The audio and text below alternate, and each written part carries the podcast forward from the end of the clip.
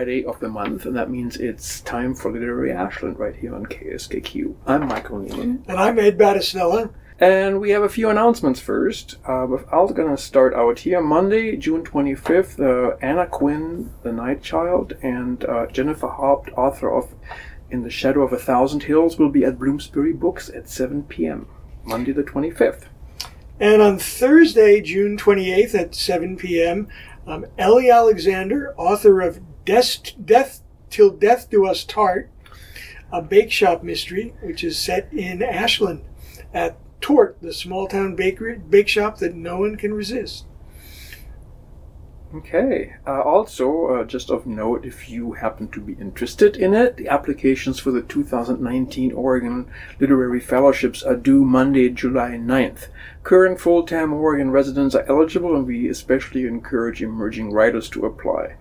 Uh, so this is a great opportunity, and you can find more information on the web at literary-arts.org. Right, and for those of you planning ahead, the Willamette Writers Conference will be in Portland August 3rd through 5th. Always a good time. You've gone a few times, I think, right? Once. Once? Yeah. Mm-hmm. It is a good time. Well, today our special guest is Dr. Brook Colley, a professor and author who earned her PhD in Native American Studies at the University of California, Davis.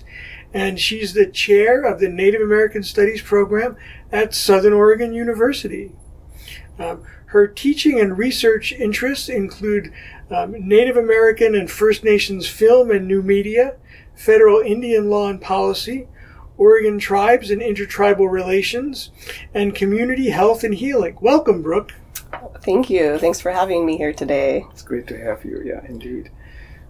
Well, her recently published book, Power in the Telling investigates the emergence of the tribal casino economy and focuses on intertribal problem solving in, in the casino era. Um, so, congratulations on your book. Can you tell our listeners a little bit about it? Sure, thanks. Uh, yeah, so I was actually um, started this project in 2005 when I was a McNair Scholar at Southern Oregon University, and it was during a summer research program that I became interested in what's going on with tribal casinos. I come from a, a tribe that actually, well, I come from two tribes that are casino um, owning and operating tribes, and I was kind of wanting to learn more about how we had gained those rights uh, to to operate those kinds of um, economic endeavors and, and what it meant for us. Uh, as I started learning more, I became um, really aware of the fact that there were uh, a lot of books out there that were looking at the casino economy and how tribes' relationship with the federal government and with laws and policies at the federal level were changing and, and reshaping. And then eventually I started to notice there were a lot of books out there about tribes' relationships within, within their states, uh, between state tribal relations. And then also, um, there were case studies out there about individual tribes' experiences in the casino economy. But, but more and more I started to see um, these news newspaper articles and and other kinds of, of media surrounding controversy, tribal controversy in the casino era, tribes fighting with one another over, you know, location or or the size of the casino that was going in or, or, rights and responsibilities to a particular place. And I and I became more and more interested in, in what's going on there. And and is it as simple as um, tribes fighting over, you know, because they're because they're all greedy and want a lot of money? Uh, and I knew that that that it was much more complicated than the story that was being told. So I started to look at intertribal relations in the casino era, how tribes were um, put into positions of tension and conflict with one another, uh, usually there was a lot of external pressures and and a long history that had to be understood in order to realize like how they had positioned themselves mm-hmm. in the casino era.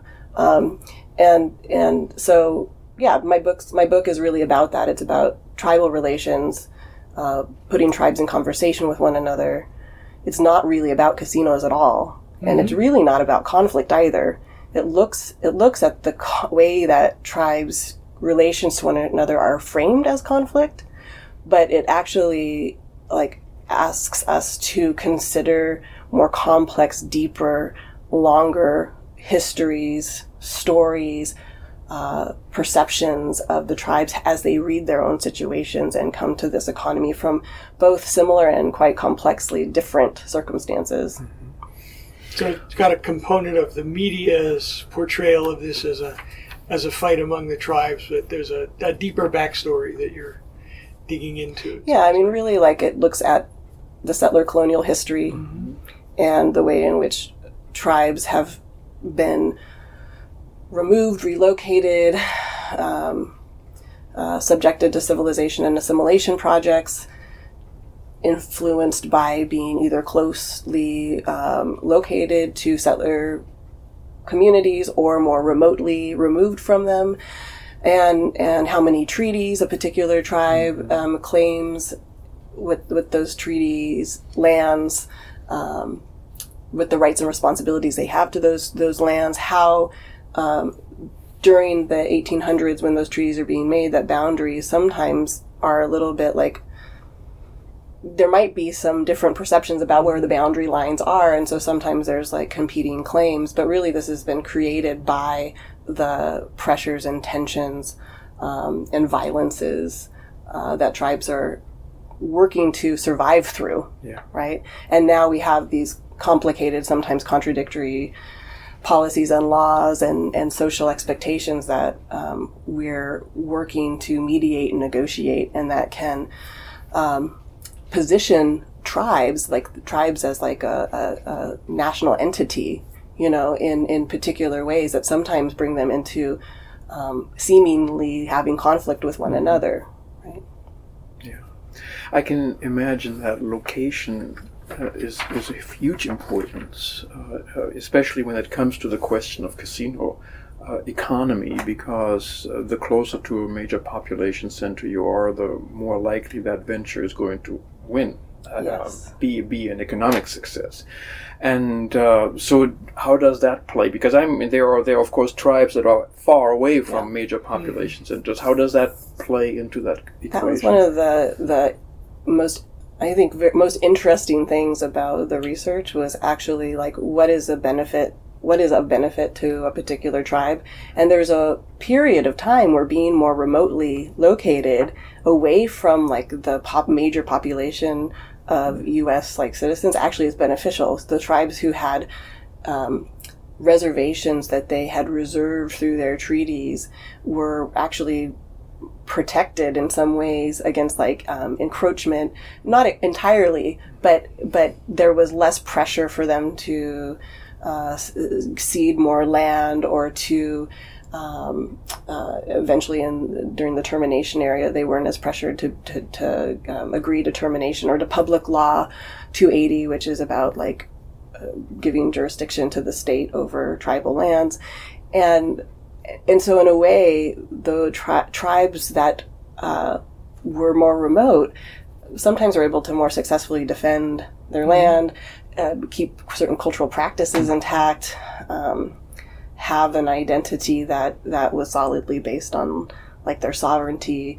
Whereas tribes that were located closer to popular urban centers uh, were under a lot of pressure and they were constantly being um, encroached on. There was a lot more maybe intermarriage with folks who were non-native just by the close proximity, and so so the culture was under pressure, the land was under pressure, um, kind of the stress of both federal state. Uh, practices and the settler society that lived cl- close by were all there um, creating tensions at all, all times Yeah, and so that- yeah. and so it was more likely that land would be would be taken by executive order or um, land would be sort of just encroached on a little bit more and it would be harder to defend it um, or later public law 280 the transferring of this like um, legal jurisdiction over tribal lands and then termination which severed the government to government relationship with a lot of tribes in western oregon um, and the federal government. And when you sever that when you, you it was unilaterally severed even though there are some folks who say that there was some discussion and maybe there were votes but it's all very um, unclear that there was a consent to termination by most of those western oregon tribes. Uh, you know, they're they're experiencing a lot of ruptures that the that tribes who are living more remotely, you know, maybe are, are a little bit protected from. Now, fast forward to post 1988 after the Indian Gaming Regulatory Act is passed and tribes begin to say, "Oh, well, we can we can get involved in this this economy," often very reluctantly. You know, it's not it's not that native people were thinking that casinos would just be the best they weren't waiting Possible. around for this to happen. you know I, I think that we have in our in our cultures a lot of tribal cultures there's gaming people played games did gambling it wasn't a foreign idea mm-hmm. but the sort of high stakes casinos were really crafted because of the way in which tribes had to negotiate like the supreme court rulings and and the congressional acts and so um, they they a lot of tribes were asked would you like to go into you know, gaming, and would, maybe we can support you in that. Maybe you can become economically self uh, sufficient. But it wasn't something that many, many tribal people felt very comfortable with at first. Uh, it also involved significant investment from outside forces, and that always creates a certain imbalance. Because I remember that when we talked about the Foxwood Casino in Connecticut, that was big money coming from the outside, and so that creates all kinds of tension as to who's calling the shots. And those kinds of relationships um, created perceptions that then inf- sort of infest. Um, infuse the conversation here as well. Although many many of the tribes here i think did go through self-funding like finding ways to to, to, to fund themselves and not to be involved in sort of tricky or, or uncomfortable alliances with with with um, with lenders or with investors. Uh, so so you get past that period of time, 1995, here in Oregon, and the tribes that are located closest to Portland, Salem, automa- all of a sudden have uh, an advantage with their casinos because they just are closer to a population of people who could be their um, customers. And those tribes that are located in more remote areas all, all of a sudden are at a disadvantage potentially because they're they're further away, um, and maybe they have a destination location for, for the most part in Oregon. That's not the case.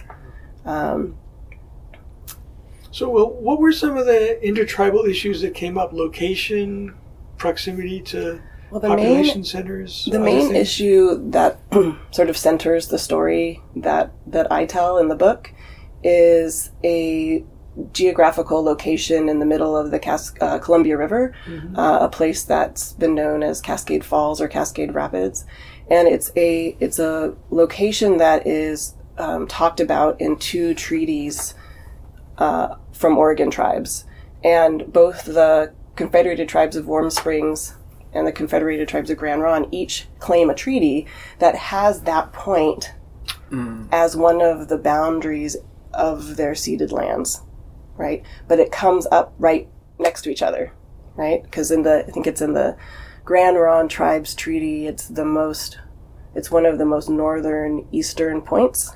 And on the Warm Springs Treaty, it's one of the most northern western points. And so, so where exactly that point is in the stretch of rapids mm. has been debated, uh, contested. Uh, each tribe has a story, a a point of view on why they have rights there. Uh, for Warm Springs, the point of view is that they've never had, they never were terminated, that they have had their treaties, their treaty uh, consistently recognized, that it has been upheld in many legal uh, cases. It has been uh, used successfully to defend and protect and to re- continue certain relationships to the Columbia River. And so they they point out that you know there's there's um, a number of of evidences that show that relationship and show that that relationship's never been uh, severed or given up or or not recognized by through that government to government relationship with the federal government and also the state. Um, Grand Ronde also has makes claims there because of one of their uh, they actually have several treaties that they they claim, uh, and so when they think about their ceded land territory, it can go all the way up into southern Washington and northern California and Columbia River to the coast. Um, and it overlaps with sometimes other tribes in Oregon's treaty claims too, which always causes some tension. Uh, but but part of the reason for that is because it I kind of imagine this chaotic moment in, in history during the removal and relocation reservation era. Um, I think I mean right now in our in our country, I'm seeing images of families being split apart and separated and sent in different directions, never to maybe see one another again. And I think that there was some some of that going on at the time. It was a very, I, I would imagine, a scary time, difficult, um, exhausting, uh, saddening time when people were being really forced from their homes and and subjected to um, uncertainty and, and high levels of stress. And so there's a point where some people who could have been removed from like a similar area to more than one contemporary tribal community, right? And so eh, there's relationships there okay. that are difficult sometimes to, to sort of like who so so if there was a treaty signer on one treaty and that that family ends up being part of like the Confederated Tribes of Grand Ronde in the long run. So d- does that now right. mean that the mm-hmm. Grand Ronde has claims to that particular oh, treaty, yeah. right? Mm-hmm. Even if that person is also a Chinook or a Watlala or Wasco person, and there are also Wascos and and Chinooks in the Warm Springs tribe. So I think that like it gets it gets complicated. Mm-hmm. Now there are native uh, politicians and leaders who feel very clear about these things that like you know uh, the casino that is comes up for dispute in the book, which is the um, uh, Bridge of the Gods casino mm-hmm. mm-hmm. that Warm Springs proposes down at Cascade Locks along the Columbia River. Where where exactly is that casino located? Is it located on the ceded lands of the Warm Springs, or is it is it located on the ceded lands of the Grand Ronde. Now, Warm Springs has a lot more legal precedent to, mm. to defend their position, but but Grand Ronde says, hey, we were we were constantly under pressure. We were dealing with the mere survival of our community for a very long time. We eventually were terminated and scattered, and we didn't have presence in, in some ways to, to show up at mm-hmm. these legal proceedings or to have a, a, a, you know physical evidence to prove our perspective. Now we are healthier. Now we are have started to regain some sense of our um, you know our footing. We want to have our relationship to these places restored, which is a totally understandable perspective mm-hmm. too. Yeah. In case you're just tuning in, you are listening to Literary Ashland. Our guest today is Dr. Brook Colley, uh, Director of Native American Studies and author of her book, The Power of Telling. Yeah, Power in the Telling. Power in the Telling. So. University of Washington Press, just published mm-hmm. this year. Okay. Um, Can I? Uh, I'm I'm interested in, in dealing with this question of how disputes are handled is there a, a, way in which the dispute you just mentioned between Grand Ronde and, and Warm Springs, in our Western notion of dispute means lawyers, usually. There are lawyers. Uh, yes. I presume there are because the federal government and everybody else yeah. is involved. But are there other methods of dispute settlement? This is an interesting question and one that I don't think. I mean, I talk about, I suggest some things, mm-hmm. I point out some ways that uh, the folks who I interviewed kind of visioned the possibilities for dispute resolution. But one of the things is is like pre-colonial era, we had our own types of dispute resolution. We had disputes, of course. Native people communities didn't always get along all of the time, but there were protocols. There were ways in which we engaged one another. I come over to your place. I offer you some sort of um, gift acknowledging like your rights and then we come and we talk about like our issues or we meet at a communal place one that's not necessarily owned by any of the communities but like we share it and then uh, you know meet with one another and, and come into council and figure out what what to do about the, the the issues that are before us. Now with the treaty making time in many many treaties there's a, there's language there that says that any conflict between tribes has to be uh, negotiated or, or mediated by the federal government. So all of a sudden, the United States federal government is the arbitrator of disputes between Native people, and so federally recognized tribes today are often going through a process of um, you know, meeting with the Secretary of the Interior, with the governor, you know, and then also using um, legal proceedings, courts, and the like to settle disputes. And um, it's very much like Walter Echo-Hawk, who is the author of In the Courts of the Conqueror, would say that it's a very much like the fox guarding the henhouse. You know, it's putting in charge of the whole the whole process, the very system that has undermined our capacities to fully govern as sovereign peoples and has been destructive to our communities and cultures. And so, one of the beautiful things that came out of so many of the folks I interviewed was this desire to to do things in uh, what what some people what the old timers would say like you know Indian Indian first or Mm-hmm. Keep our keep us in mind. You know, take let's take care of each other. Clearly recognizing each other's sovereignty and difference, right? Not not trying to erase or pretend there aren't differences between these various tribal communities, but also understanding how Native peoples have been really um, mistreated and, and uh, experienced great violences at the hands of a settler society, and that settler law, that settler policy is not the appropriate approach to dealing with intertribal, you know, tensions or disagreements or conflict, if you will. And so um, there actually are a number of different like tribal uh, frameworks for talking about uh, about these kinds of uh,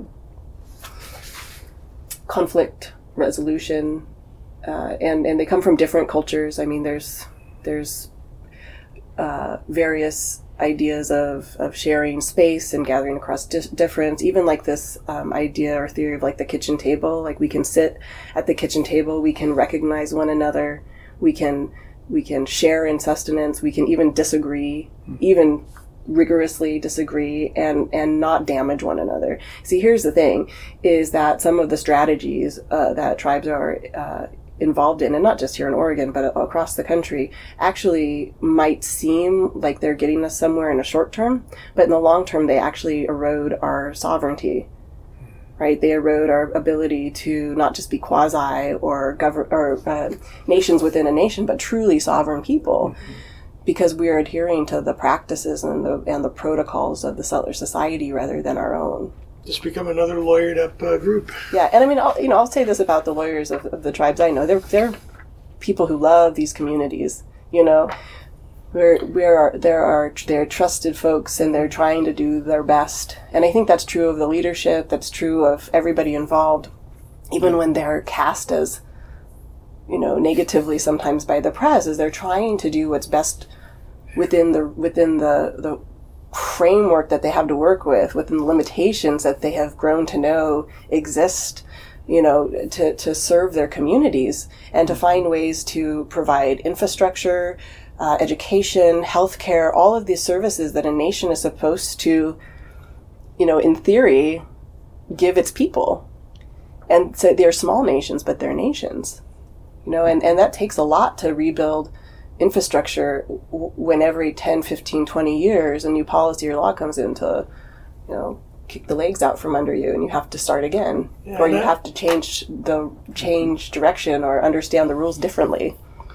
I had never really thought about the the treaties as being the sort of original arbitration clause because those are those are sort of in the in the news now with everybody's concerned about the social media and contract arbitration mm-hmm. clauses, but this is sort of the progenitor for that. But and I really like, I really do appreciate the treaties. The treaties have been used for so many, in so many good ways to defend and protect mm-hmm. and to resist. And and so I think tribes are smart. They have learned strategies. They have figured out ways to talk the lingo and to get heard. But at the same time, those same tools can also reproduce uh, certain colonial logics mm-hmm. that might that we might want to think about more deeply. You know, this isn't a book that's telling anybody what the right path is. It's a book that's asking folks to consider uh, each other and long term goals of self determination. Well, I, I, think we're running into our last five minutes or so. So I was going to ask if you can um, recommend some other must-read books in oh, Native oh, yeah. Studies besides Power in the Telling. Yeah, there's actually a, a, a number of really wonderful books that have recently uh, been published. There's a book called We Are Dancing for You by Hupa scholar Cutcha Risling Baldy, who I would highly recommend you do an interview with. Mm-hmm. And uh, Ariel Ntumbaga wrote a book called Yaqui Identity. Right. And uh, there's I actually have a big stack, stack of new Native Studies books with me right now. I think this one sounds interesting. I haven't read it yet, but it's called Hip Hop Beats Indigenous Rhymes by Kyle Mays. well, that, that, does sound interesting. Yeah. But there's so many amazing uh, Indigenous scholars, Indigenous and allied scholars doing good work, thinking critically about uh, the health and wellness of Indigenous peoples and and really centering the voices of those communities. Um, in the discussion. So it's an exciting time for Native American studies. What are your plans in terms of future research and writing projects? Yes, so at Southern Oregon University, I have been working with a class for the last three years. It's called Queer Indigenous Studies. We put on the Queer Indigenous Gathering every year. Mm-hmm. We bring uh, world class speakers, poets, activists, artists to come and participate in this event. And so my plan is to work on an edited volume that invites those those participants to um, each author or contribute to a chapter, and it will be within that uh, queer indigenous studies you know genre and but but really mixed media and hopefully involving a lot of my students in the process so i think it will be um, a lot of fun and be really important interesting vital scholarship. And, and that's every April you've been doing that? It's in it's in, in March. March. Okay, mm-hmm. so that sounds like a great project indeed.